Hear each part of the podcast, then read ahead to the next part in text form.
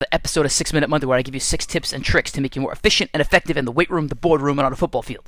Tip number one it is a recovery tip. This one goes out there to anybody in their spring football season here in New York City who's tweaked their ankle. The worst thing you could do is go home after the game and do nothing. Maybe put a little ice on it, watch Netflix. No, that's not that's not the way to recover. The best way to recover is to get blood flow into that area, and one of the best, most simple ways to do that, it requires no equipment. You just sit home and you begin to gently write the alphabet with your big toe. Imagine that you've taken your big toe, you've dipped it in a, a vat of ink, you have a canvas in front of you. Just write the alphabet with your big toe. Do it in capital letters, then do it in lowercase letters. Do it uh, five or six times that night before you go to bed.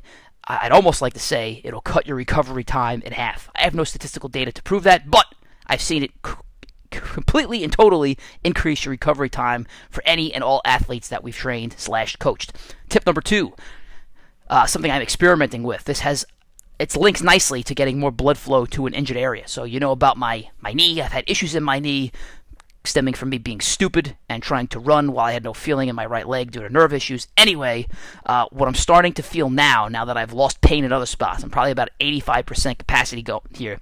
I feel like my shin is actually locked into my kneecap. It's probably just really tight muscles, I you know, like overcompensating for things both in my calf and in my quad. So what I'm doing is I'm taking a, a band, one of my Elite FTS bands, I'm wrapping one end around a weight rack, another end around my foot, and I'm allowing that band to distract my leg. So it's called a banded distraction. And what it's doing is pulling my shin and my leg, uh, my lower leg, out of my kneecap when it feels like it's jammed in. While I'm doing it, two for one bonus. I am using the pliability drills from the great Tom Brady in TB12.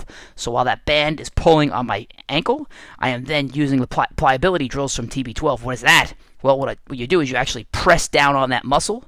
You provide stimulation on that muscle with your hand, and I'm just pressing on my quad, and I'm moving my, my fingers with a hard compression as I'm flexing my quad, and I'm moving my fingers toward my heart. I'm doing it on the inside of my quad, the outside of my quad, and if I can actually reach it, I'm doing it on the top of my shin. I'm actually doing it right now as I'm speaking to you, and it feels pretty good. So that's what the pliability drill is. I'll get more into that. I promised a podcast on this, and I will do it at some point. It's just been a, a really, really crazy couple of months, and I can explain that also in a podcast later.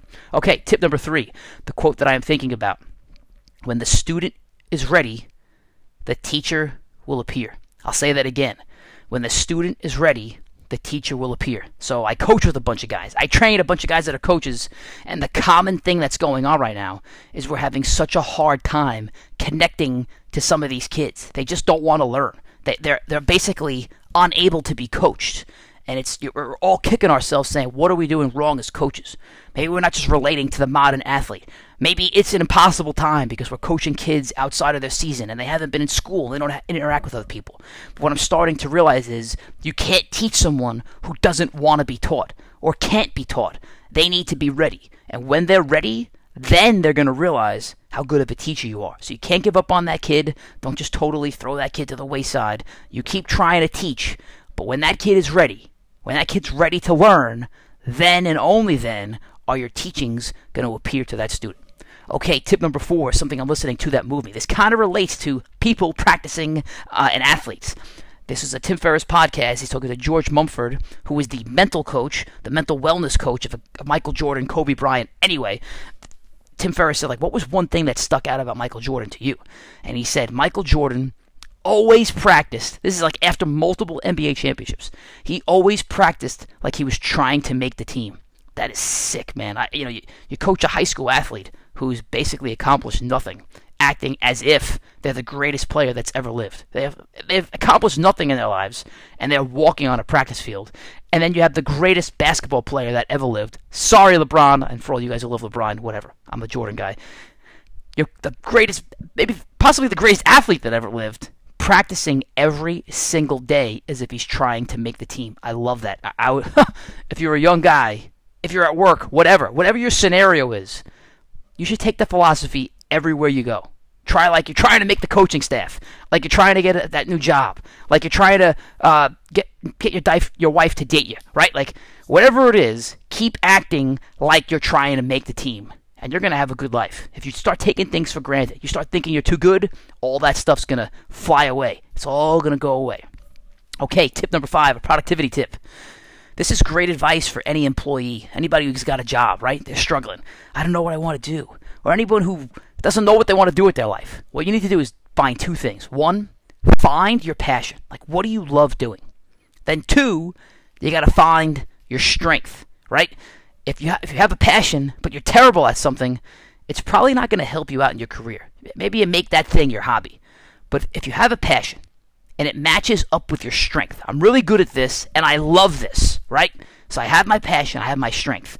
Now, what you need to do is find where that can help make you money. If you're an entrepreneur, where in the world do they need the meeting of your passion and your strength? If you work for a company, where in that company do they actually need your passion and your strength? So find your passion, find your find your strength, and then find a spot in your company in the world somewhere where those two things connected can provide benefit to other people and that they're willing to pay you for. All right, that should really help people start to focus their lives on what they're going to do with their careers. Okay, tip number six, the thing that entertained me most this week, or the strangest thing I saw this week. So we were doing our uh, tough man training. I don't know why, but Mario Mock, he seemed to have missed one of the laps of our sessions. So the way we do our sessions is we kind of just sometimes we'll do circuits and we'll build them up, break them down, and for whatever reason he he missed one of those sessions or one of those brackets of building them up and breaking it down. So instead of going like say five yards, ten yards, twenty yards in that order, he decided oh, I'm gonna I'm gonna double up all those yards and give myself a 30 yard slider to a 30 yard prowler. Now the ground was insanely dry, as our guys like to say. It was scorched earth. Anyway, uh, Mock does his set and then instantly uh, begins to vomit. He walks over to by the parking lot and starts uh, vomiting pretty heavily. It was pretty sickening. Anyway, at about the same time, there was another group of guys.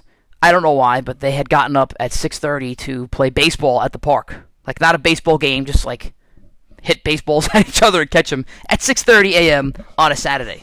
They are now getting back in their car to go home, and who was puking in front of their car but the great Mario Mock. And uh, I look over, and they're just sitting there staring at Mario Mock. And I remember saying to myself when these kids get up, I said, "What type of guys get up on a Saturday to just basically play catch and hit a couple of baseballs at each other. And they were probably saying, what type of guys get up on a Saturday so they could projectile vomit in front of my car? It really was a, a pretty interesting moment as they were just staring at Mario Mock. All right, people, enjoy the rest of your week. This podcast is brought to you by MicroSky, your one stop shop for IT and computer services. Now, I've been a customer of these guys for years, and here's why they make things easy. My computer had died. They came, picked up my computer recovered all my data, and then set me up with a new computer in three days. Fully loaded, I just press the on button and I'm ready to go. Made my life super, super easy. Now, they don't only specialize in computer repair, they also specialize in cloud backup, data recovery, cybersecurity, and IT support plans. Do not be like me. Do not wait until your computer dies to get in touch with these guys. Visit microskyms.com slash contact.